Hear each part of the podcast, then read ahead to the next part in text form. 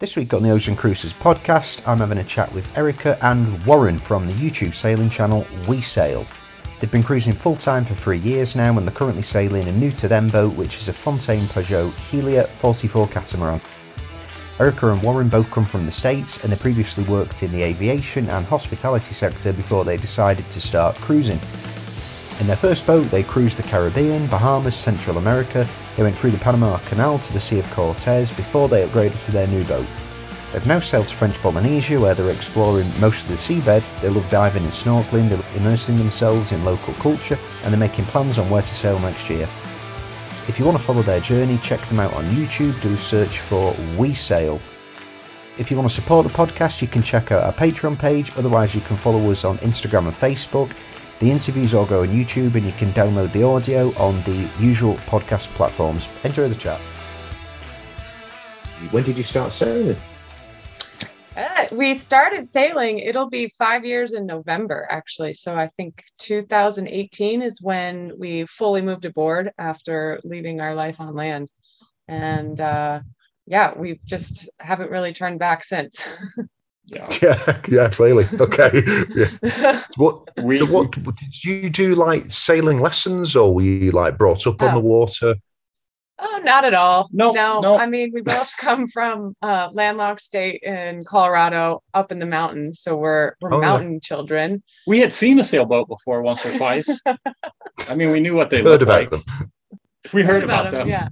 Yeah. um, the one thing that helped um, is that I was a pilot, and so I had basic understanding of aerodynamics, which is very close to hydrodynamics, anyways. And as I'm sure plenty of your viewers know, you know a sailboat is a wing that's just placed vertically um, yeah. so that's the basics behind sailing and if you can wrap your head around that then you can you know you can do it and then also um, you know we both had done a lot of stuff in our lives that we had learned how to do. You know for me for instance i learned how to build homes whereas i had no idea in the beginning and i learned how to fly a plane when i had no idea in the beginning. So the, the point to what i'm saying is that you know anybody can can do this. And the key is just to bite off chunks. You don't have to take sailing lessons. That's a great way to do it. I'm not advocating not taking sailing lessons but it worked really well for us. Yeah. Um to the youtube academy is amazing. So we got a lot of uh knowledge that way. And then the hands-on the caribbean was a good place to start because it was very manageable with um, chunks that we could bite off and chew. Um, right. Day sails between islands. We had the support of the cruising community there, which was huge. So, no, we we had no experience prior to buying our boat. Um, we just it took it very slow. Daunting, no doubt, mm. but um, it wasn't anything that we didn't think we could tackle. I don't think we were ever unsafe or um, well, maybe I thought so a few times, but we certainly weren't being reckless. You know, we yeah. weren't just jumping out and trying to cross oceans. We took it very slow. We stayed in our first island, which was Grenada, for almost two months, doing sails every day, just out and back, just, and yeah. getting nice. getting used to that muscle memory. Yeah. Yeah, yeah, good. I think you know as, lo- as long as you understand, well, you will because you're a pilot, so you'll understand the weather a lot. Uh, yes. So as long as you understand the weather and you take that into account, there's not much yes. you can do other than sail into a ginormous rock that's going to cause you a lot of harm. Um, yeah, you just have to just don't go out if there's like you know incredible winds or a hurricane or something like that. So, right. do, were you you were actually a pilot? Was that your job or was that a hobby? It was started as a hobby, and then um, in my 20s, I actually figured that I could do it as a career. And I grew up in an aviation household. My dad was a pilot, private pilot, um, for fun. And so I had always been around it. And I did end up thinking that I was going to do it. I went to college for it. And 9 11 happened my second year at college. And mm. it, um, it changed the whole industry for quite a long time, actually. And so I ended oh, yeah. up thinking I was going to take a year off. And um, I ended up going a different direction with my life and ended up being a contractor and building homes, um, which also gave me a lot of um, experience for moving on a boat. As you well know, yeah, yeah, a lot of work. So, yeah. Yeah. What about you, Erica? What did you do? Um, I was a bit, I you know, floated around, but mostly you were my, a vagabond. Yeah, I was a vagabond for sure. Um, my my work history has a lot to do with just hospitality. I um, worked yeah. in restaurants and hotels, and I worked in a chalet in the Swiss Alps. So, um, which oh, allowed oh, wow. me to travel, and that was kind of like my deeply rooted passion is just to travel. So, um, I really enjoyed that. But just before moving on to the boat, um, yeah, I always think it's kind of a funny story to look back on because when Warren and I made the like decision we wanted to sail and buy a boat um, at the very same time, I had actually just gotten a job offer, and it was, you know, a desk job, a career. It was different from but it was a big hospitality. Deal. And it was kind of, it was a big deal for me. It was a grown And uh, then, you know, Warren sprung on it saying, "Well, let's just buy a boat and travel the world." So I was game for both, and uh, and I was I'm glad that we, you know, made the move because, you know, city life, desk job, just not really my style. This is a much better office. Yeah. Yeah, yeah much nicer. Yeah. So, uh, right. at what point did you did you guys decide that you actually wanted to do this? Like, was was there a light bulb moment, or is it something that you thought about for a long um, time? Because neither of you grew up sailing. Um, no, so I think when, for when did Warren, that become it was, a thing? I I um, long term goal yeah. of Warren's, but it just happened to be like uh, you know the setting too. We were in mexico on a beach drinking margaritas and like whew, why not? Well for me it started um, i was i learned to surf when i was in college in santa cruz california and i never got that into it until i took a trip to mexico later in my 20s and the surf was wonderful the wa- water was warm there wasn't any territorial guy waiting to punch me in the face and we went out with a guy uh, expat, so an American who was living in Mexico on his sailboat, taking people out on uh, sunset cruises or going out to an isolated surf break or whale watching in the falls.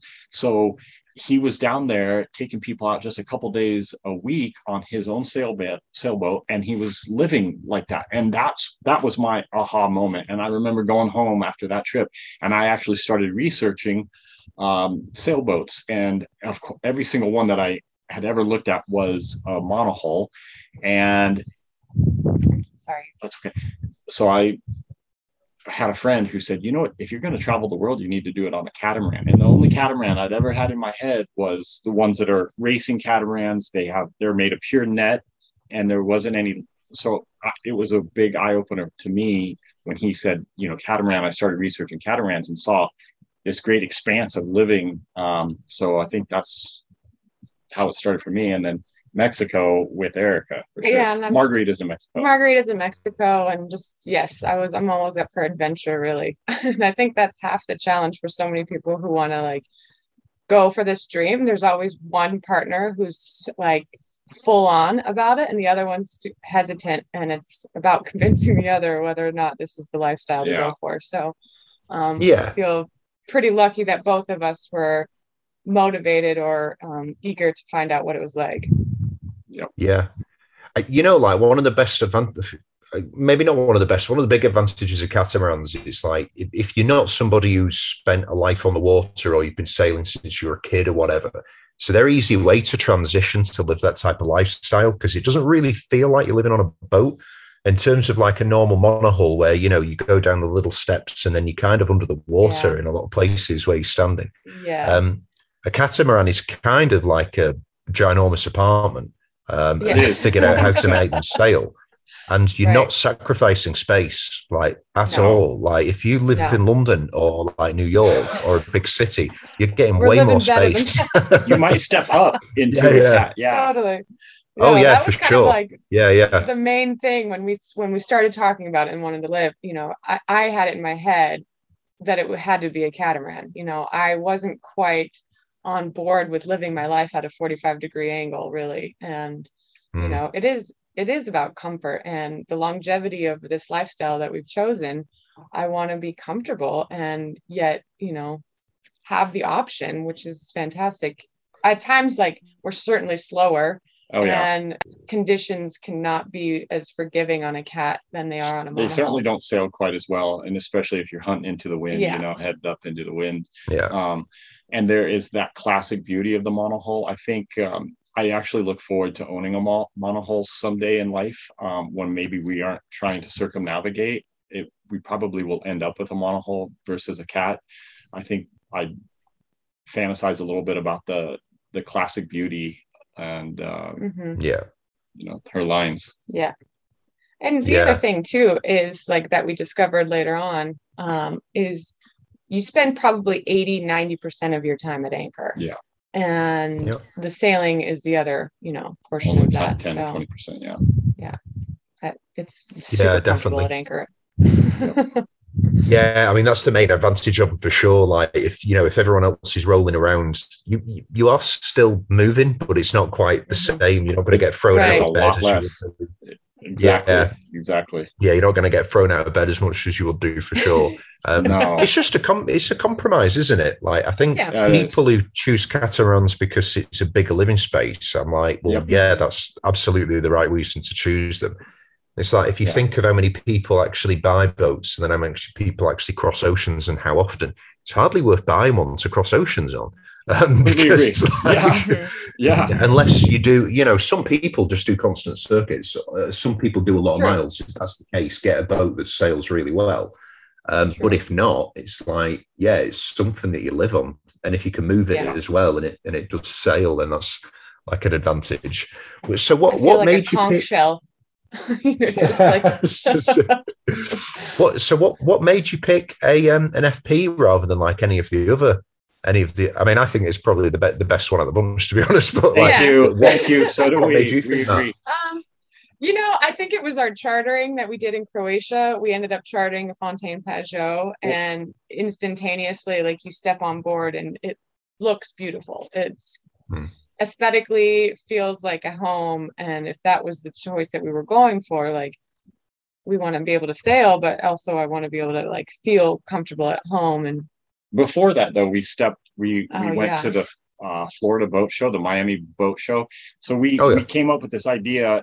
New Year's in Mexico drinking margaritas, and by the spring we were starting to attend boat shows and look at boats and we were ste- so we stepped on i think probably all of them at the boat show over that long weekend. And the the fps um they they first of all they were the most attractive to us looking which should matter. If you should be attracted to your boat you should like the way your boat looks. Oh yeah.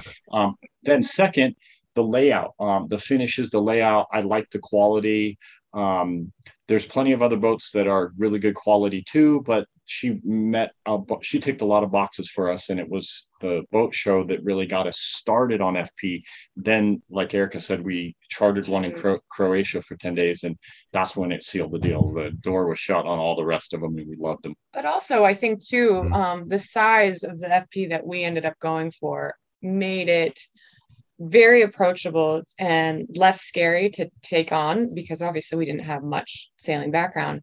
But the Helms uh, station, basically, you can do everything. You can reef from there. You can you don't yeah. have to leave to go to the mast to do any sort of reefing. And so, as far as the safety goes, one person can manage this boat no problem. That is absolutely a very good point that I really should start mentioning more because it does matter to us. Um, and in case any of the viewers don't understand, a lot of the other cats have some of the control lines, some like the halyards um, at the mast. So when you go to raise yeah. or lower the sails, you actually have to leave the helm station, mm-hmm. which is a little cocoon of safety, and, and go to the mast to do any sort of sail changes, which in a beautiful day might matter none. But um, in a crazy storm that snuck up on you and you have to reef the sail and bring it down, it might matter a lot.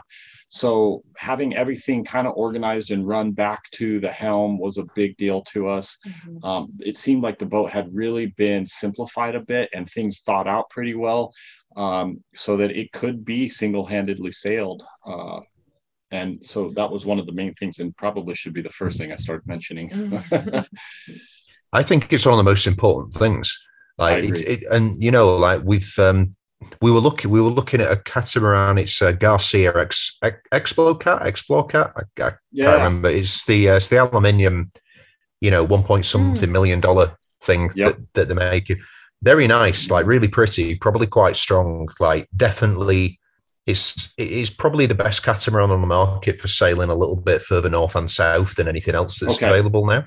Um, but the um, the lines were at the complete opposite end of the boat, and yeah. and it's like a six. What no, what is it? I think it's like an eight meter distance oh. between like the winches wow. for the sheets on it. Yeah, it was. Yeah. So when I looked at it, I was like, "Do you really have to leave that helm to go all the way over there to grab the sheet if you want to tack?" I was like, "Yeah, no, that's not good. At least when you're that's on a monohull, you've got you know you can hold right. on to right both sides."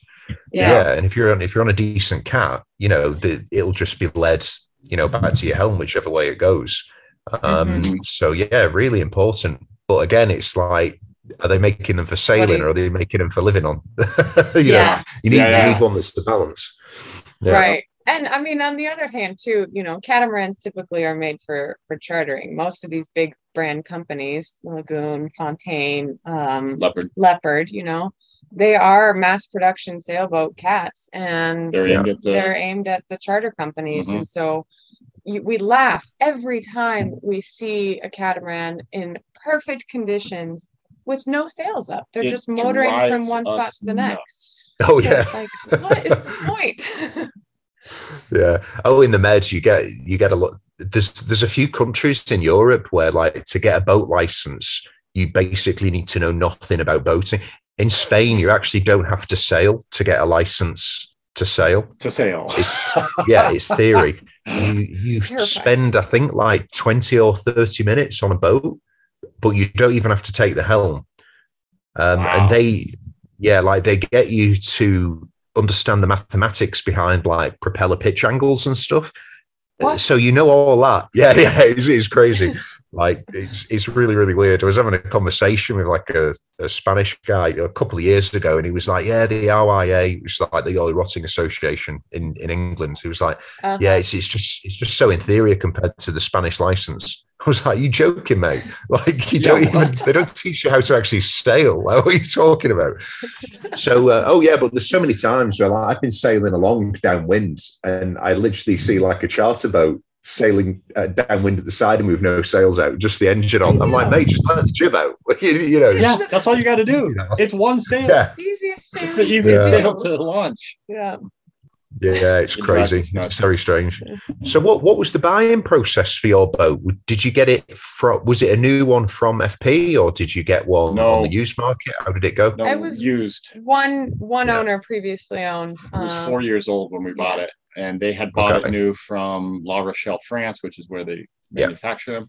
Sailed it around the Med for two years, and then crossed the Atlantic themselves and spent another two years two years in the Caribbean and and figured it was yeah. probably they were Australian. It was time to go home.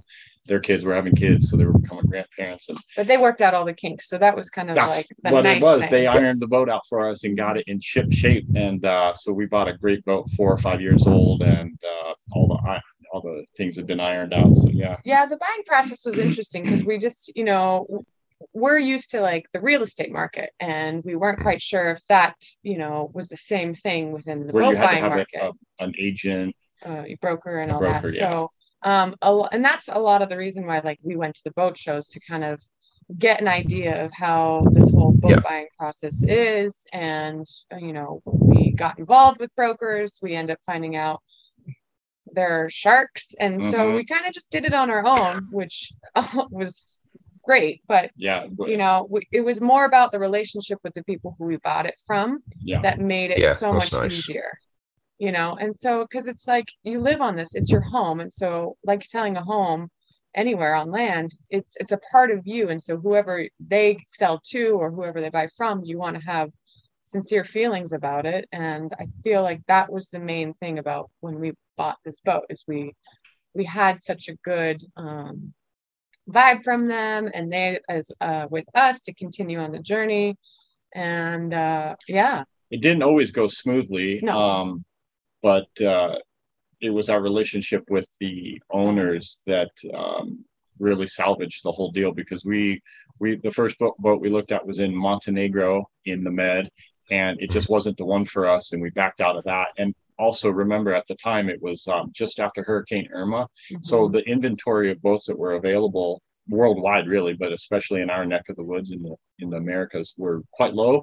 So we hadn't seen a lot of these boats hit the market. So uh, we let that boat in Montenegro go. And about the same time, the boat that we ended up buying was in the Caribbean. It hit the market and it was above our price range. Price range yeah, but we stayed in touch with the um, uh, the agent for several weeks, maybe even a month, until he contacted me and asked if maybe we could go up a little bit in budget, that he could bring the owners down quite a bit, and we we ended up making it work. Uh, but our we we had enlisted from the Miami Boat Show. We had met um, uh, and a, a broker, an agent, and they almost.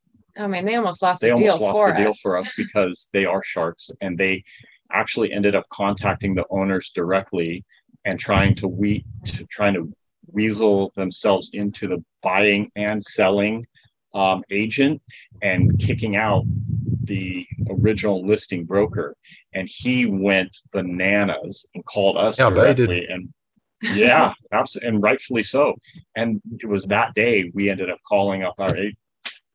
We ended up calling out our agent and and firing him because of what he tried to do so he lost out on everything um, because he tried to get you know double the commission uh, mm-hmm. and we ended up having a conversation with the uh, owners finally getting them on the phone which is a little bit um, it just made everything easier to talk to them yeah um, and kind of remove yeah. the middleman yes, and just be exactly. like here's who we are here's our story this is what our dream is and get to know them and it just it it worked. It saved the deal. And uh, yeah. yeah. I mean if you've got if you've got more people than necessary in any situation it makes it more complicated. Yes. it rarely makes too many irons in the fire.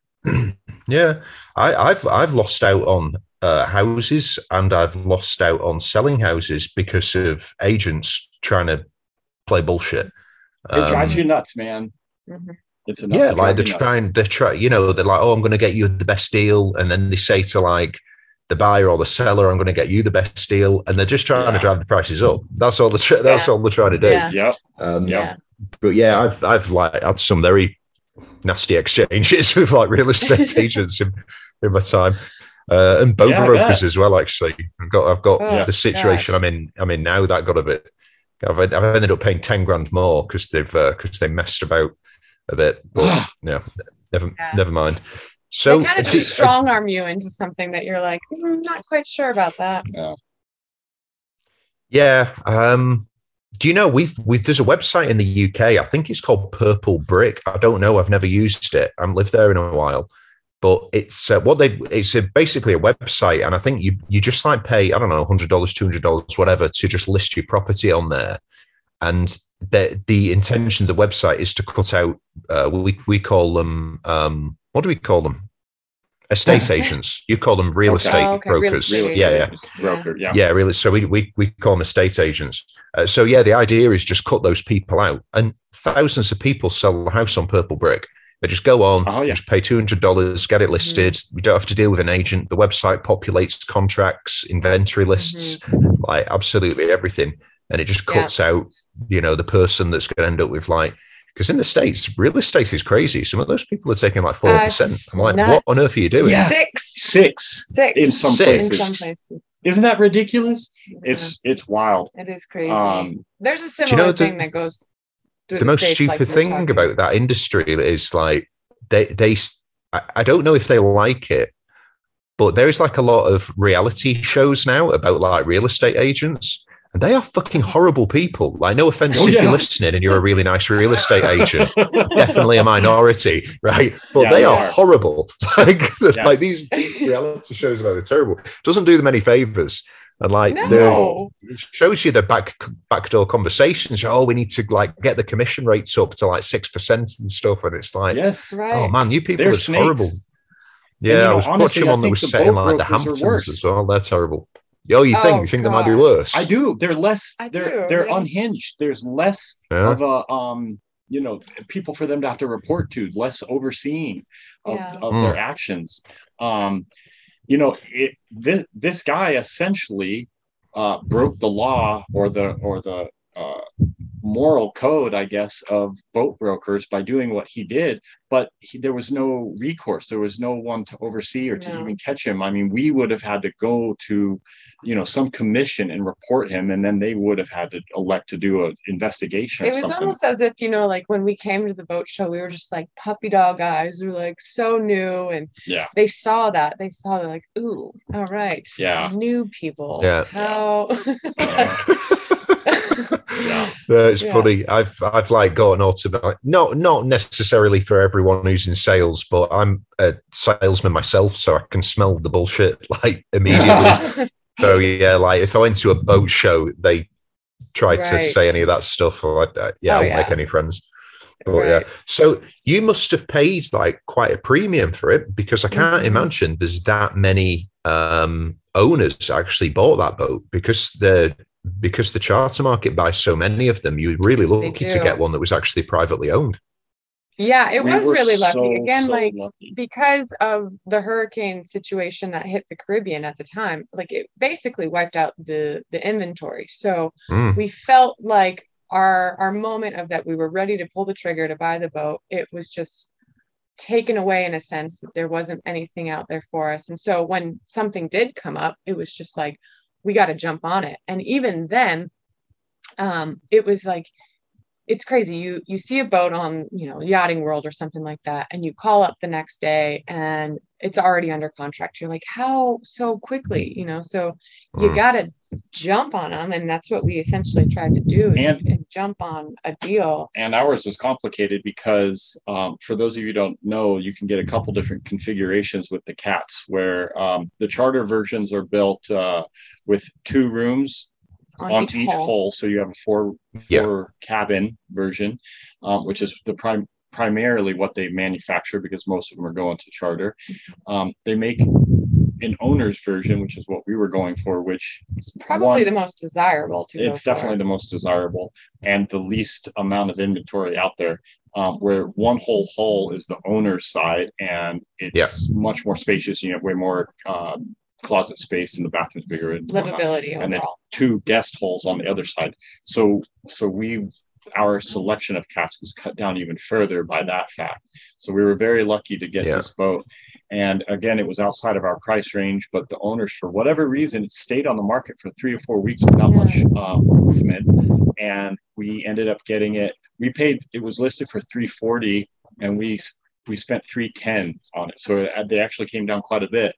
Um, nice. Um, but I think yeah, they were very interested in, um, very motivated to sell it to an owner that was going to kind of carry the torch a bit, so to speak, and yeah. not let it go into charter um, because even own, a lot of owners that do buy boats, even if they, they want it for themselves, very often they'll put it in charter for a portion of the year right. or maybe the first couple of years, right. and then they'll move on to the boat. So they were a little afraid of that happening to this boat. They absolutely loved loved this boat, and um, as we did as well. And so they were looking for somebody that was going to move on to it pretty much permanently and immediately. And so we checked boxes for them as well. So I think possibly nice. that helped. Mm-hmm. That you know, it's that's really good. When I sold my um, when I sold a boat that I um, I just sold, I really probably didn't want to sell it. I ended up talking to this guy.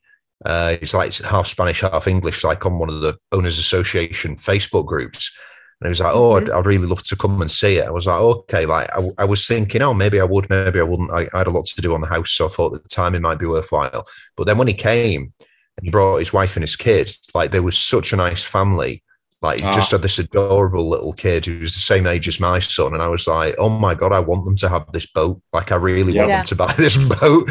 So when yeah. he was like, "What price do you want?" I was like, "Mate, this is what it stands me out. You can have it." Like you know, I wasn't, wasn't Amazing. Whereas if, well, yeah, but if somebody turned up and they were an absolute arsehole, I would not have been interested in them selling no. selling it to them. Like, so yeah, yeah I think when this. you when yeah. you meet some because I put a lot of effort into it as they probably did with that right. one, as they got right. it from new. So yeah, you want to see it, you know, in the hands mm-hmm. of someone who actually appreciates it.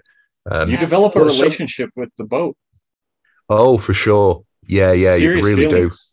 do. Yeah. I mean, yeah. sometimes I, mean, I, feel like I'm just, you know, the other one, the other, yeah, woman. the other woman, and yeah. this woman gets more attention. Yeah.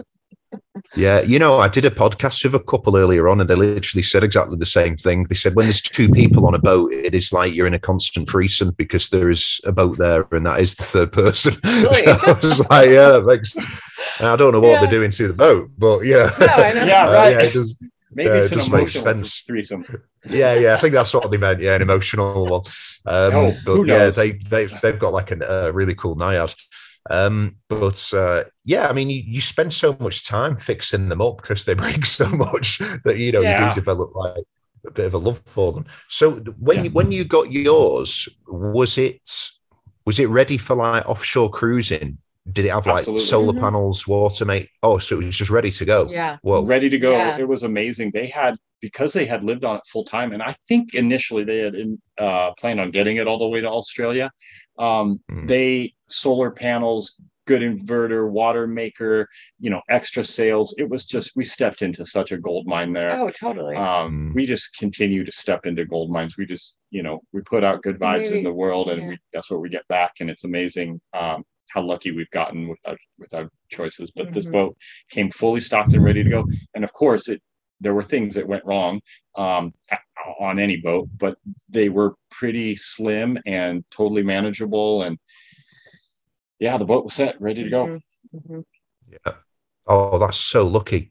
That's so Super rare lucky. as well. Like to find a relatively catamaran, that, especially like within the last three years, because yeah. there's been a shortage of them. The hurricane thing did make a big difference, and then because of COVID, the manufacturers literally just were not delivering them.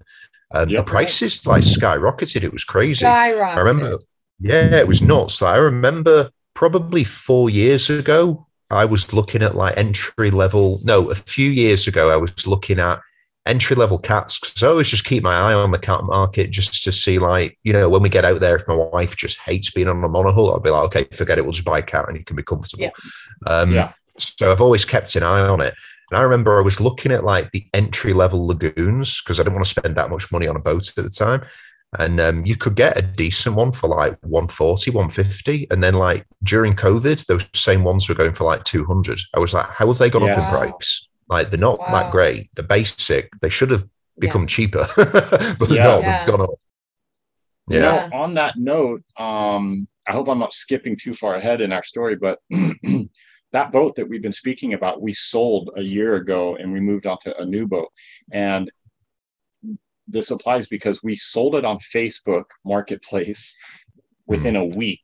Yeah. I mean, I listed it and mm-hmm. I immediately got like a dozen inquiries about, oh, we want this boat, it's still available.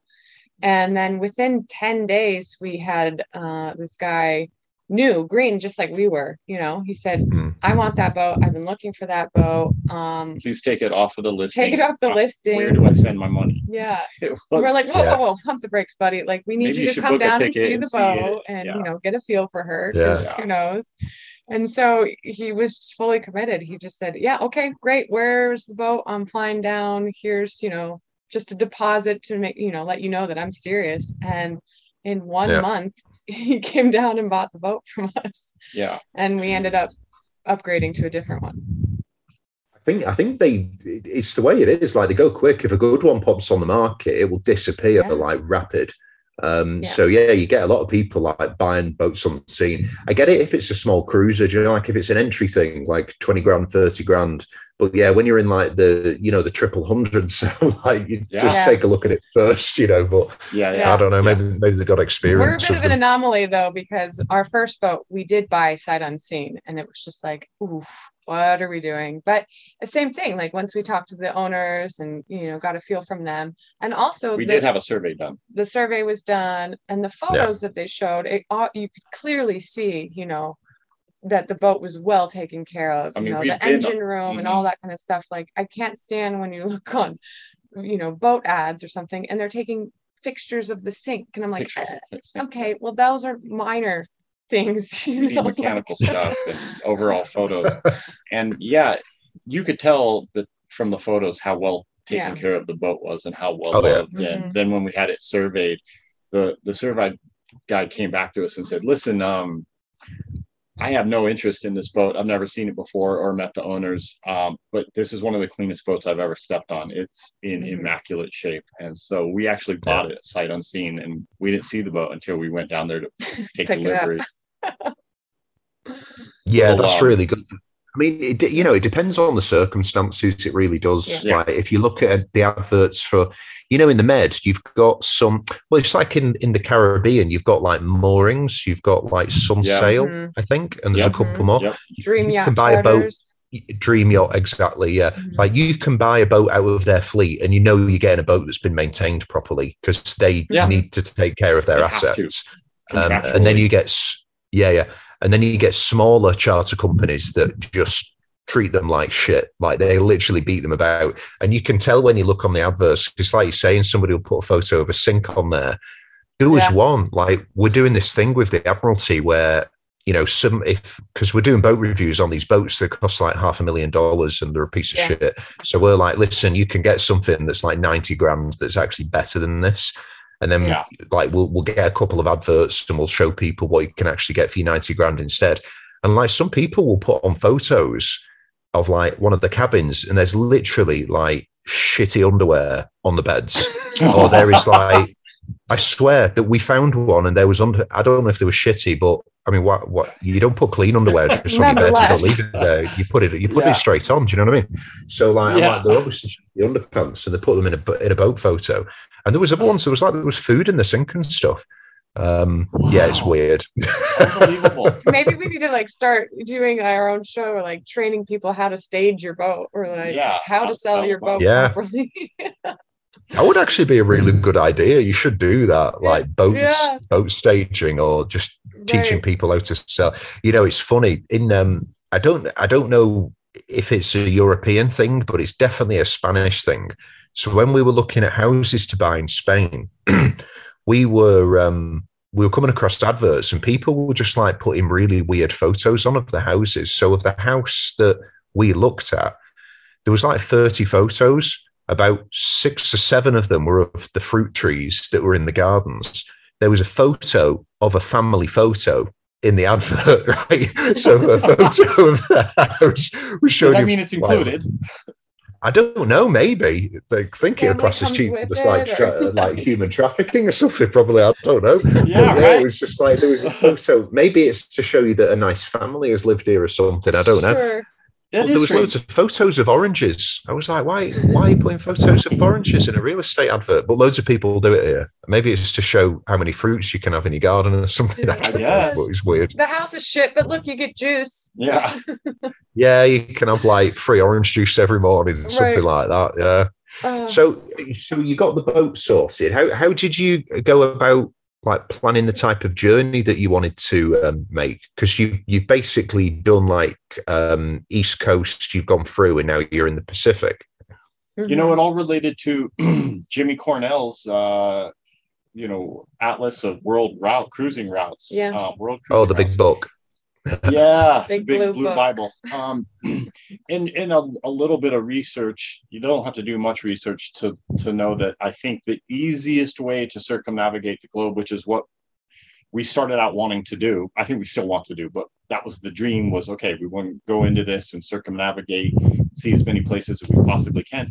And it doesn't take a lot of research to to realize that the easiest way to do that certainly not the only but the easiest would be from east to west, generally around the world in that direction. So we we were going to start wherever we found the boat and mm-hmm. you know the first boat we looked at was in the med so we yeah. were okay well then that's where we're going to start if we have to and then we would have done the med through the caribbean through the panama canal and then carry on to where we're at now um, it just so happened we got it in the caribbean and so it looks like we're going to be heading towards the med on a, you know, five or 10 year plan. yeah, longer. Long it just plan. keeps getting extended, you know, mm. year after year. yeah. We come to these places and you just, uh, me more so than Warren, you know, why would you knows, leave? Yeah, yeah. More so like, well, yeah. we kind of have to go with what the weather tells yeah. us to do, Dictated you know, in certain weather. seasons mm. and all that. And I'm like, can we just stay longer? And so it just puts another yeah. year on our our agenda. Exactly yeah. like what we're doing in French Polynesia now. We got here, we're like, oh yeah, yeah. one three months is not going to do. We're going to yeah. be here a year. Uh, so and then we'll move on to Australia. I think I'd definitely be staying there for like over yeah. a year. Oh, like, I'm I'm really impossible. looking forward to like cruising the Med. I'm looking forward to crossing the Atlantic again and just for the sailing. Not that bothered yes. about the Caribbean, but like getting to the Marquesas, French Polynesia, like that is yeah. that's that's where I think you need to sail to if you want to experience like the beauty of the world untouched. Right. Like it's I probably one what, of the only places you can still go to. Yeah, I tell you what, it has absolutely been and we have seen some seriously beautiful places over the last four years there's no doubt and the people generally have been quite amazing everywhere we've been surprised um, but no more so than the than the south pacific oh. the polynesian people. It was almost immediate yeah, once, once just, we arrived on land the we've heard how warm and, and giving and these people can be towards it's you. it's another level here. And it was just instantaneous once we got here. We just felt mm-hmm. welcomed. And they they are curious about us as much as we're curious about them. Yeah and and then on top of that the weather um, is fantastic. You have the consist the trade wind consistencies that you would in the um, Caribbean. Um, the uh, the air temperature has been absolutely the most comfortable that we've experienced on the boat so far. Mm-hmm. Nice warm days, and, it, and, the nights actually cool off a little bit. Um, and then, of course, it goes without you know saying that the beauty of the islands is just mm-hmm. just stunning and the mm-hmm. clear water clear warm water even so and the ocean life i think is another major um pull towards why we want to stay longer because you get in the water and you're like diving on these corals and you're swimming with all these sea animals and you're like wow we're so lucky to be witnessing this now and knowing like things are changing and it might not be the same in 10 years time you know? It won't be the same in 10 years. Yeah i think if like for anybody now who's like our age i presume you guys are in like your 30s thereabouts yeah. something like that. Uh yeah like our kids might not get the opportunity maybe to actually cruise like the way yeah governments totally. are behaving and lockdowns and strange Absolutely. stuff goes on. Like they might not even be able to do that. There might be some restrictions right. put in place. But not only that, but specifically when it comes to like the oceans and coral reefs and stuff, like they might not be around in 10 years. Or if there is, they're going to look incredibly different. Like hard coral yep. will be the first thing to go. Um, yep. then soft coral and anemones, all that type of stuff. So yep. yeah, a bit yeah. concerning. Um, but yeah, like if, if you're going to be anywhere and still see it, that's probably one of the yeah. um, one of the last places it's going to be affected. Right. It's yeah. just idyllic. You know, you think about uh, marooning yourself on a sailboat and just going from island to island, you know, enjoying, you know, the the nature and the beauty around it and completely disconnected. And the solitude. This is it. Mm. Yeah, I love it. Yeah, but but you you know you've got the opportunity to like go into the towns there as well and you know pick up some stuff. So you, you have got like the best yeah. of a couple of different worlds, really. Right. So in terms. Yeah. So in terms of like the cruising and stuff, did you do you guys work in jobs still, like remotely? Um, or did you save up a kitty for cruising? Like how do you manage the budgeting side of it? Yeah, I guess um, right now we're, our job is making our YouTube videos, and so we post them every week. And uh, in the last cool. year, year and a half, I think we've started to see some monetization and money coming in through YouTube. Because it did not start like that in the beginning. We weren't making any money. No, it was. It's been a marathon, no doubt, as far as getting to this level um, and earning money over it, and also with some mm. support from from Patreons, which is really like the the essence of like why we're doing these videos now because mm-hmm. we're producing some content that people really enjoy watching. Yeah. Um, and so we we completely quit our jobs prior to moving onto the boat, and the majority of our income before YouTube really has kind of um, and Patreon was we rented our home. So we with yep. Warren in the background and construction and everything, that was kind of what led us to doing this longer long term is that we were able to rent the home and get an income out of that when we when when the cool. dream started on the beach in mexico with the margaritas we we immediately started taking changing uh, you know we really didn't take many vacations after that uh, we got ourselves out of what little debt we had and within six months i think we'd paid off everything any car or credit card um, and the only debt we had was the mortgage of the home. And I actually was at the very tail end of um, doing a huge addition on the on the house, so we were able to finish that up within two years and refinance the house, pull some money out of. We did what they call a cash out refi in the U.S. and yeah. you because we had a bunch of equity in the house, so we did this cash out refi and we had a couple hundred thousand that we pulled out and I sold my business or all the equipment thereof. And we came up with the 310 that we needed to buy the boat. And then we were able to rent the house, which was a four bedroom in a nice neighborhood. So we were getting, um, well, we were getting 4,000 a month for it, but okay. that meant that we had 2,000 because my mortgage was 2,000. So yeah. we had 2,000 to live on. That was our monthly budget, mm-hmm. which worked pretty well in the Caribbean for the first year. Our boat was smaller, our appetite was smaller. Um, Some months we're up and down. Absolutely, you know, just we were out of it for sure. We don't want to completely limit ourselves from experiencing what every place has to offer. Yeah, you know. So um, we would um, rent a car in some places yeah. and splurge, but generally it's pretty. You know, you live pretty simply mm-hmm. if you want, and um, what was I going well, to say? Oh, the boat didn't need much, you know, because no, as we said it before, it was in boat. really good shape. So we we met that um, budget for the first couple years until we started making more on YouTube, and mm-hmm. and now we rent cars more often. I guess uh, live a little bit freer, but yeah, yeah. yeah. I think it's important, like when when we've been putting our budget together for cruising, we're we're aiming for like four four thousand dollars, you know, three three and a half thousand. Actually, it's about the same now. So yeah, like yeah. four thousand dollars a month, and like we fully intend to go into a marina a couple of nights a week and rent a car, so we can like yeah. drive to the mountains or drive somewhere yeah. and check out or go to the museums like in relative comfort. Because like for us, the, the, traveling side of it is just as important as living on the water. Right. Like we want to actually see the planet. Um, you know, yeah. so we do want to yeah. experience stuff. And um, yeah, Very you just got to factor it in. Do you know, when you're making your right. planning, uh, if you want to do it on a budget, you can do it. I know people who do it like five hundred dollars a month. Like unless oh, something oh, breaks on the boat, they do spend five hundred. Oh yeah, like quite easily. Like they yeah. fish and they just get vegetables and rice. Right. That's pretty much it. Right. Um, yeah. And they they have a great life. So you know yeah. you can you can do it on very little. Right. Yes, exactly. Absolutely. And I love the, out here, especially in French Polynesia, um, because of all the island chains, you have the ability to say, go to the Tuamotus and completely disconnect and do just that. Go out and fish and just have your vegetables that you stocked up on and sit out there for a month and enjoy it. Mm. And yeah. then then you come to Tahiti or whatever, and you got a little bit of the city life, and you can you can splurge. You go splurge, in the marina, stock up, yeah. go in the marina. So it's nice to have to that ability. But yeah, we you, uh, we have what they call um. Have you heard of Gold Star Days when we're speaking of a budget? Uh, this no, is another cruiser term. Gold Star Day okay. means it's a day that you spend if you're on a budget, which we still are to this day.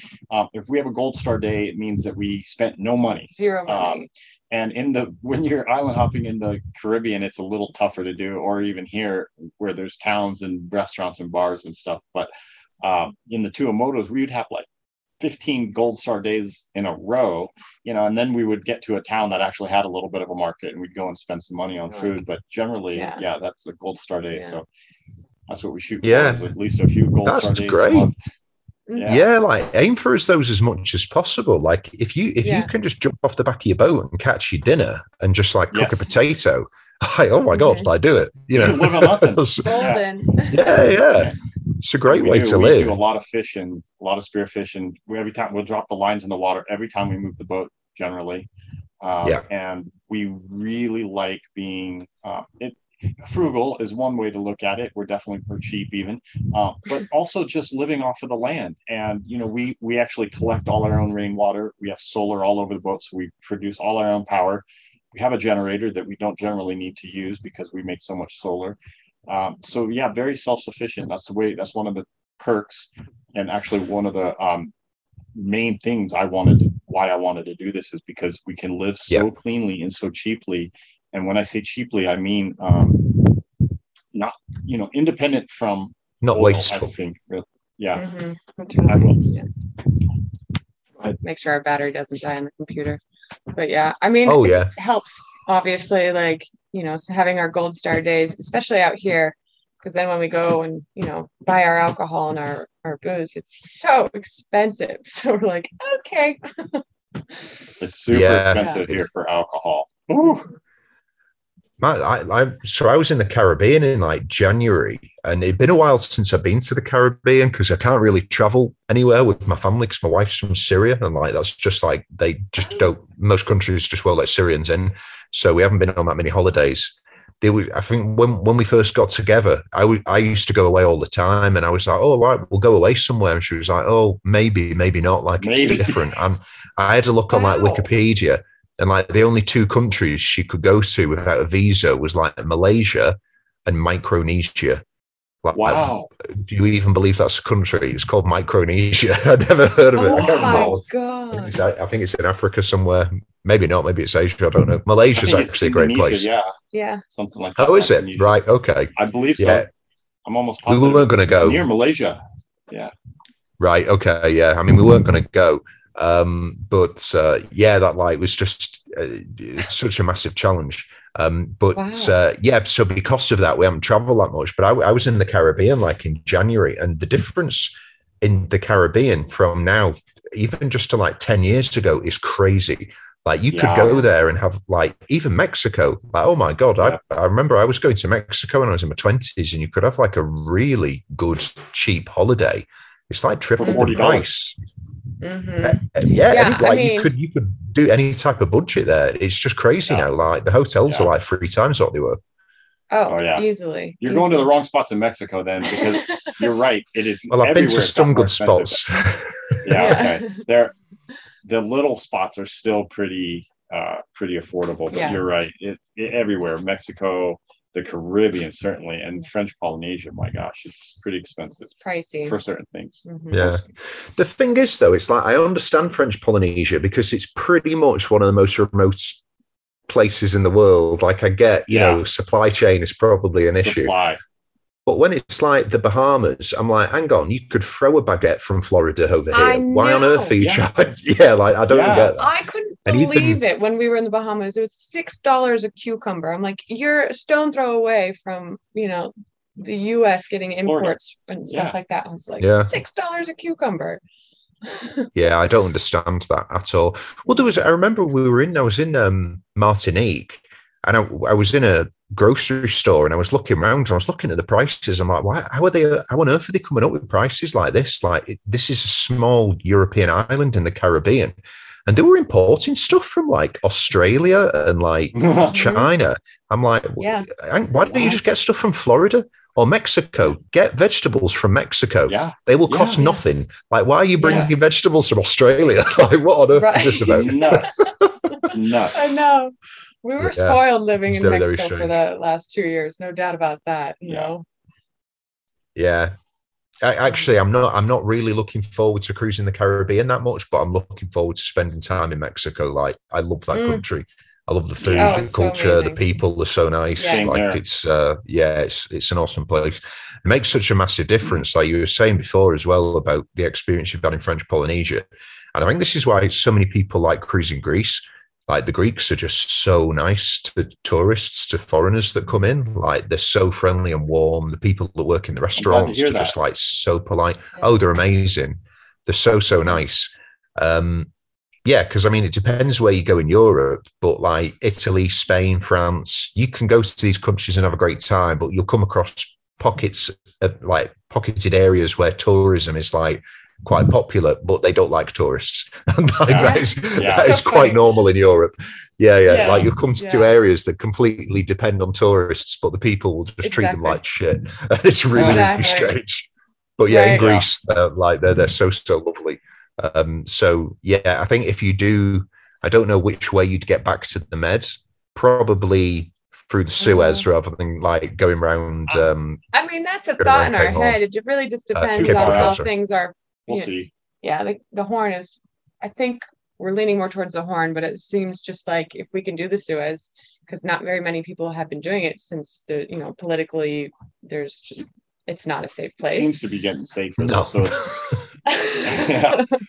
so Not it safe. just depends by the time we get there. You know, who knows if by the time we get there is 10 years from now and things have changed, we might as well give it a shot or go all the way around. Otherwise, you know, we're game for either. We'll see which one's safer. It makes more sense for yeah. us at the time. I just feel like yeah, there's no bad option, really. yeah, we're gonna have a ball no matter. What. Yeah, I think I'd like to do the Cape and go around. I mean, I really want to go to South Africa because it, it, just, just looks like a stunning country.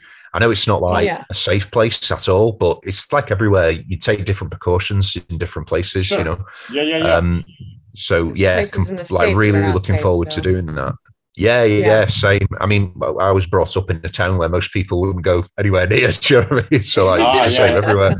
Um, right. But yeah, like the the I mean, now your only other option is like cruising Yemen and Saudi Arabia. Like that does not sound attractive at all. No, so yeah, I think no. I'll pass. Yeah, pass on that. So, yeah, yeah, the other way sounds a bit better. So, what are you thinking then in terms of this trip? Do you want to like cruise Asia extensively, or are you thinking more of like going a bit quicker through that part and spending more time in the Pacific? What What are your general guess, flavors like?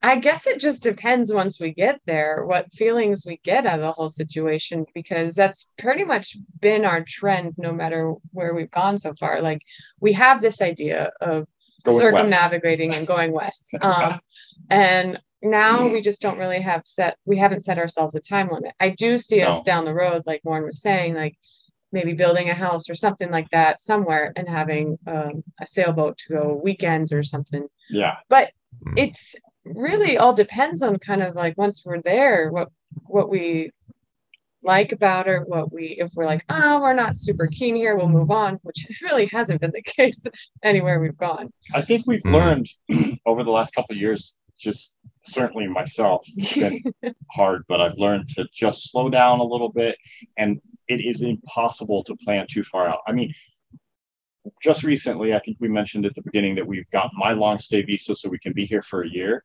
That's a huge we we're never we're usually two or three months out. We just generally know that we're going to avoid hurricane areas um, by shifting the boat to a certain area. Other than that we don't really know like we're generally heading west over the next five to ten years um, if i had to guess right now i think we'll be here for the next year this area the french polynesia yeah then we'll hit some of the other islands like um, Fiji and New Caledonia and the Cook Islands on our way to New Zealand this time next year or the summer down here, which is your winter. I still think it's too fast, but you know, like who knows? yeah, we'll see. We'll see. But we'll generally hit can't miss New Zealand, I think, yeah. in my head, in my heart, um, or Southern Australia, which this whole route kind of makes sense. New Zealand, Southern Australia, work our way up um, the Great Barrier Reef and the uh, eastern side of Australia. From there, it gets a little bit grayer what our plan would be. There's a lot of mm-hmm. stuff I really don't want to miss, like the Philippines. Mm-hmm. Um, there's a lot, a lot to do. The sailing, the winds, the trade winds um, decrease, so the sailing becomes more challenging. And there's also northern and western Australia, which is something we don't want to miss. From there, yeah. I also I'm looking very forward to um, uh, Madagascar and Zimbabwe. Zimbabwe. Yeah. I just can't miss these places. So then that's taking us down around the horn, which I'm also actually quite excited about. I would love to round the horn. Um, it's funny because like we always kind of have that like, oh, I can't wait for this. I can't wait for that next spot.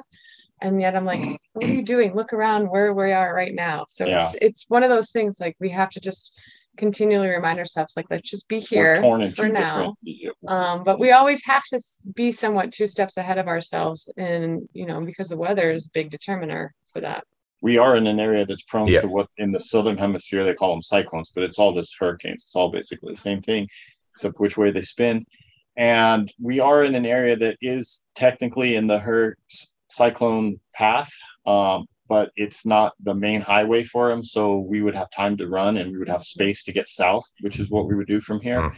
Um, they hit here about as often as they hit Grenada in the Caribbean, about once every 10 to 20 years. Uh, so, you know, and today, with today's forecasting, um, we, we're perfectly safe here. We have plenty of places to they don't really they don't really shelter too much here because the islands are quite low lying. Um, generally, uh, they they more often move the boats. Um, there are places where you can kind of mangrove safety, but generally we would just leave and head south. There's yeah. other islands. There's the, an island chain called the Australs and another called Gambier um, that we could get to that are are out of the cyclone. So we, I mean, we have our plans for yeah. cyclone hurricane yeah. season if something were to come about, but the overall plan is um, just really enjoy where we are and just keep moving west. At some point, we'll get make yeah. it all around. yeah. Yeah, just do it at snail pace, and then you get to see more, and yes. yeah, you get to experience more. Yeah, yeah. it's and it's it's difficult to plan, especially if you know it's pretty obvious that like part of your passion is travel and seeing new things, and it's like you know, if your idea is to travel the world and just absorb everything, there's no way you can say before you've arrived somewhere, right? I'm going to spend a month and then I'm going to move on. Like it doesn't work mm-hmm. like right. that. Um, no. Anywhere you go, if you've got the option to stay and it's beautiful, you're just not going to mm-hmm. leave. It, it, wouldn't make yeah. sense to. So yeah, I think I think you've got the right approach. Um, well, listen, guys, thanks very much for your time. That's a great yeah. story. Um, yeah, it's good to hear about your, your, catamaran buying experiences and the stuff that you've been through. And uh, yeah, it just sounds like it's going great. Yeah, yeah we're absolutely. having a blast. Thanks and a lot. excited for yours too. Your next little yeah, step in adventure.